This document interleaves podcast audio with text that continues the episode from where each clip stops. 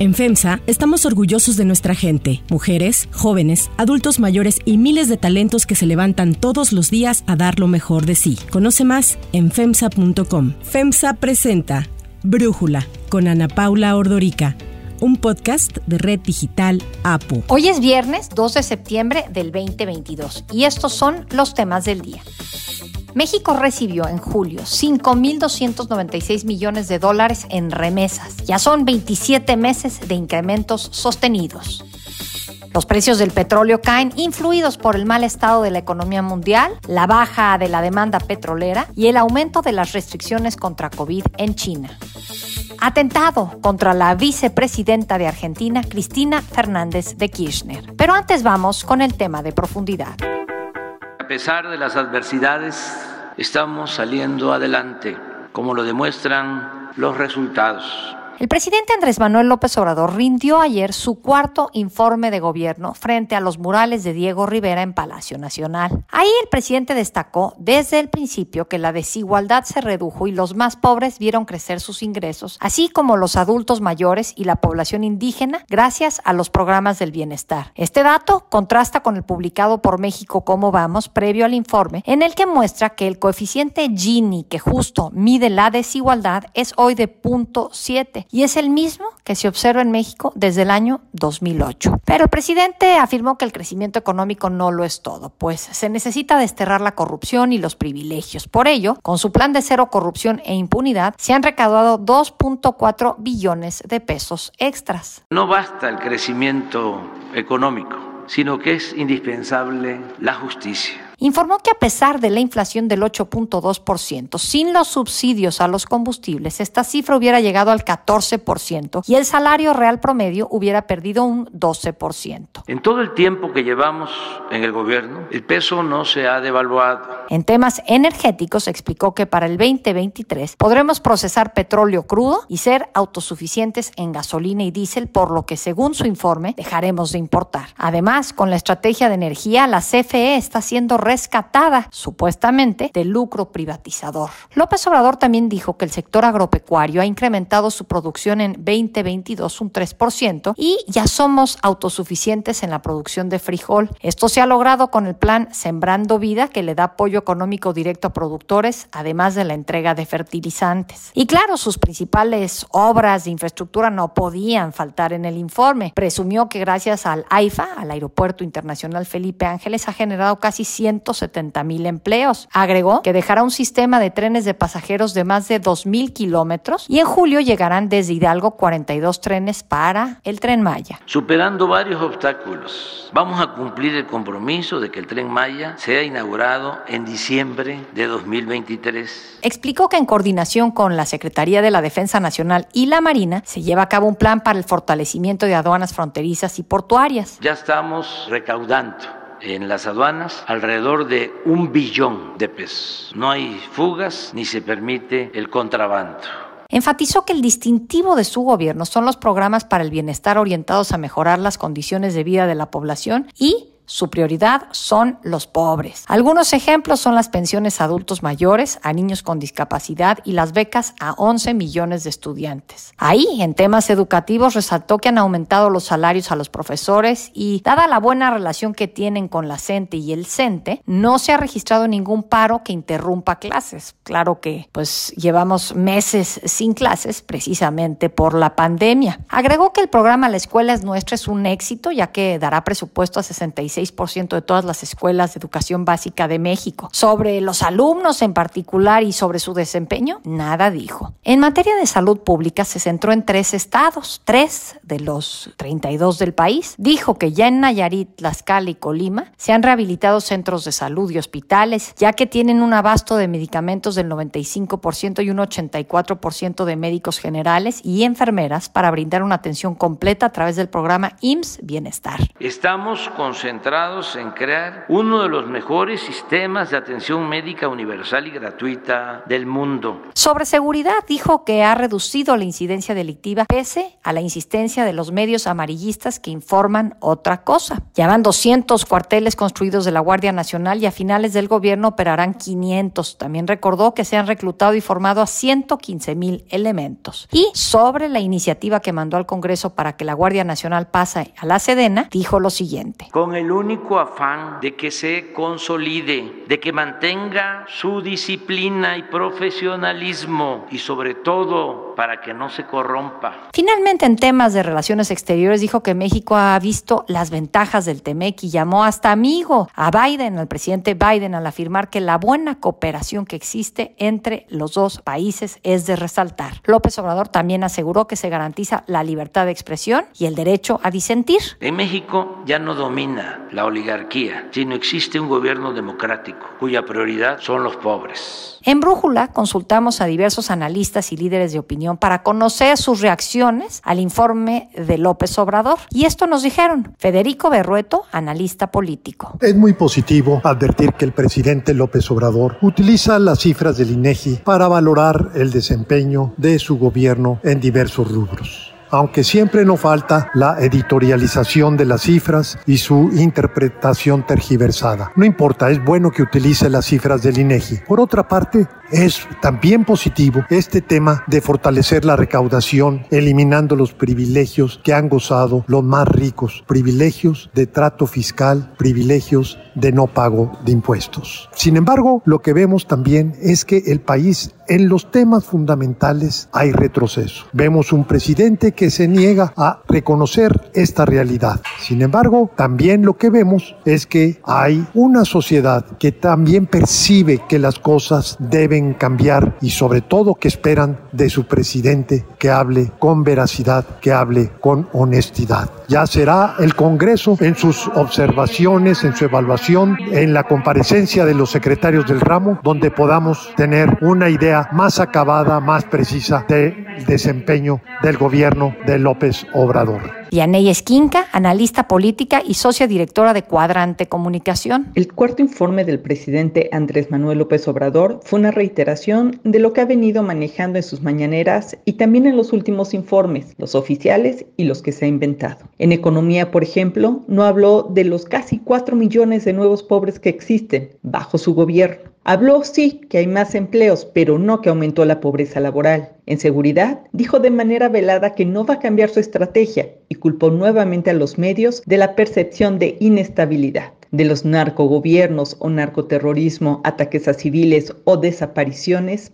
ni una palabra. Señalar que en su gobierno no hay impunidad ni corrupción es una aseveración que se cae con los casos que ya conocemos, como Segalmex. En salud, prometió nuevamente un paraíso que no ha podido concretar en cuatro años. Al contrario, lo ha desmantelado. Y en educación, habló, por ejemplo, de las inexistentes universidades que ni siquiera reconocimiento oficial tienen. Así pues, Andrés Manuel López Obrador habló de una realidad que solo existe en su mente y en Palacio Nacional. Sofía Ramírez, directora de México, ¿cómo vamos? Una primera aproximación es, no podemos hablar que estamos a niveles prepandemia en prácticamente ningún rubro. La economía está a niveles de 2017. Los empleos registrados ante el IMSS, si bien ya estamos a niveles que teníamos en el primer trimestre de 2020, incluso un poco por arriba, si hubiésemos seguido con la trayectoria de crecimiento en los empleos registrados ante el IMSS, tenemos un rezago de más de un millón de empleos. En cuanto al mercado laboral en su conjunto, conjunto, pues tenemos una creación de empleos de baja calidad,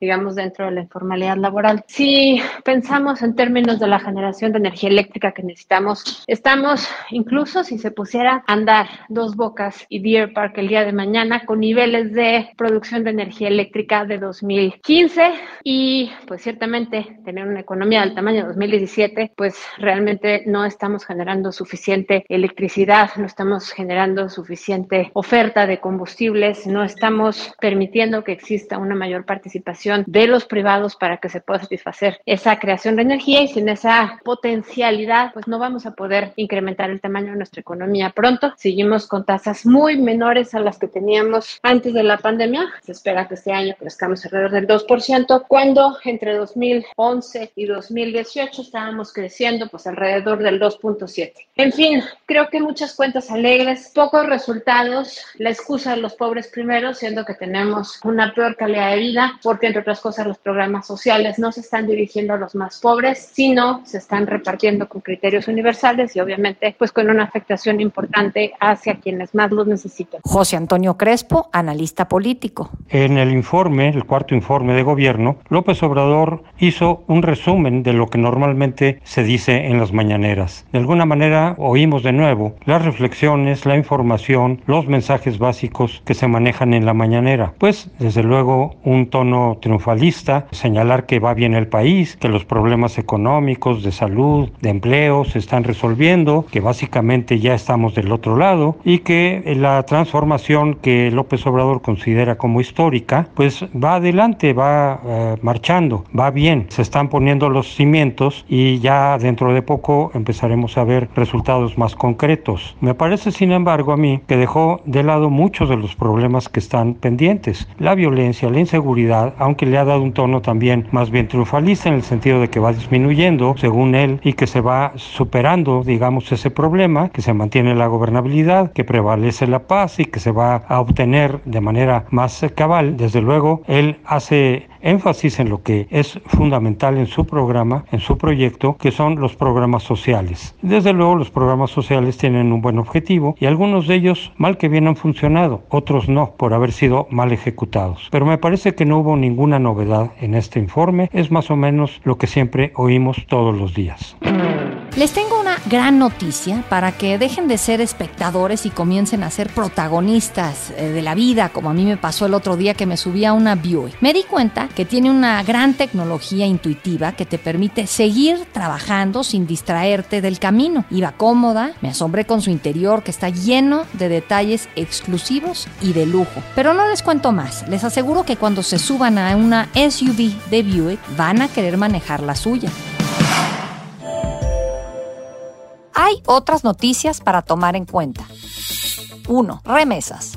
México recibió en julio pasado más de 5 mil millones de dólares en remesas. Esto es un 16.5% más que el monto de igual mes del 2021. La cifra dada a conocer por el Banco de México también representa un incremento del 3% respecto al mes pasado. Así, el envío de remesas a México lleva 27 meses con incrementos sostenidos desde mayo del 2020. Entre enero y julio de este año, la remesa promedio individual fue de 389 dólares y el número de operaciones pasó de casi 76 millones a poco más de 84 millones. La mayoría han sido transferencias electrónicas. Pese a las críticas que se le han hecho, el presidente Andrés Manuel López Obrador insiste en presumir que el envío de remesas es un logro de la economía mexicana, incluso sugiriéndolo como un acierto de su gobierno. Agradecerles mucho porque está creciendo. Cada vez están enviando más. Y todo ese dinero, lo mismo, llega abajo a las familias. Y eso es lo que reactiva la economía con las remesas y con los programas de bienestar, se apoya mucho al pueblo, de abajo hacia arriba. Y esto permite que se fortalezca el consumo interno, se beneficie el comercio, las actividades productivas. 2. Petróleo. Los precios del petróleo cayeron esta semana debido a la preocupación de los inversionistas por el mal estado de la economía mundial, las señales a la baja de la demanda petrolera por parte de la OPEP y el aumento de las restricciones contra el COVID en China. El precio del petróleo intermedio de Texas, el WTI, ha estado por debajo de la barrera de los 90 dólares, con el barril perdiendo poco más de 10 dólares en esta semana. Esto ante los temores a nuevos recortes por parte de la OPEP y el miedo a una recesión que podría podría reducir la demanda de combustible. Otro factor que ha influido en el precio del crudo es la inflación, que está cerca de ser de dos dígitos en muchas de las economías del mundo, por lo que los bancos centrales han optado por aumentar sus tasas de interés en movimientos cada vez más agresivos. Analistas señalan que la tensión política en torno a dos de los grandes productores, Irak y Libia, pueden afectar a la demanda disponible. Además, existe la posibilidad de que otro gran productor, Irán, llegue a un acuerdo sobre su programa nuclear y pueda poner más barriles en el mercado. Por si fuera poco, algunas de las principales ciudades de China, desde Shenzhen hasta Dalian, han impuesto cierres de empresas para frenar los brotes de COVID en un momento en que la segunda economía del mundo tiene mucho menores tasas de crecimiento. Expertos señalan que la debilidad de China ha jugado un papel muy importante en la baja de los precios de los energéticos. Para Brújula, David Shields, experto en temas de energía, nos ayuda a entender el comportamiento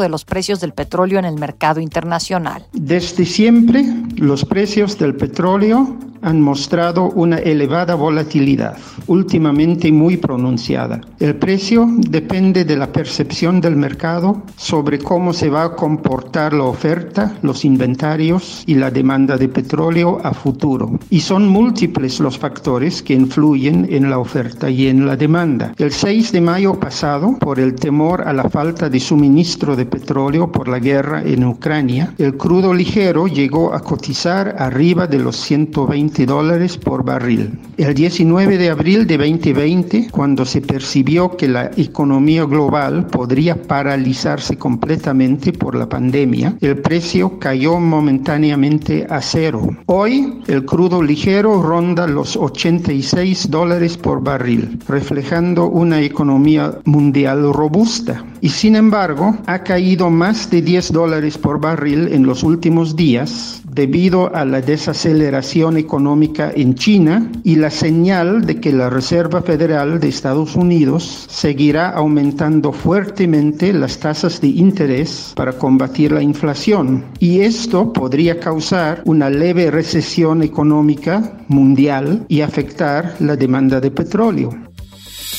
3. Kirchner. Anoche, un desconocido apuntó con una pistola a la vicepresidenta de Argentina, Cristina Fernández de Kirchner, pero no disparó y fue detenido por agentes de seguridad. El incidente sucedió a la entrada de la casa de Fernández de Kirchner en Buenos Aires, en donde cientos de manifestantes se congregan desde hace días para respaldar a la vicepresidenta en medio de un juicio que se le sigue por corrupción. La peronista de centro izquierda fue acusada junto a otras 12 personas por los delitos de asociación ilícita y administración fraudulenta grabadas sobre supuestos actos de corrupción en la licitación de obras públicas cuando era presidenta entre los años 2007 y 2015. La semana pasada, el fiscal Diego Luciani pidió una condena de 12 años de prisión para Cristina Fernández y que se le inhabilite a perpetuidad para desempeñar cargos públicos. La vicepresidenta ha negado los señalamientos y asegura que es víctima de persecución política y mediática. A los que sí le pasan cosas son a los argentinos, que no tienen guita, que no les alcanza nada por el endeudamiento que tuvimos y por cómo destruyeron lo que durante 12 años, 12 años pudimos construir donde piense como piense, ningún argentino puede decir que no se vivía mejor que ahora y que se había vivido mejor que nunca hasta ese momento. Por eso pide el fiscal 12 años. Son 12 años los 12 años del mejor gobierno que tuvo la Argentina en las últimas décadas, el de Néstor Kirchner y mis dos mandatos. Los ministros del gobierno de Alberto Fernández calificaron este atentado como un intento de asesinato contra la vicepresidenta. Para cerrar el episodio de hoy los quiero dejar con Like a Rolling Stone de Bob Dylan.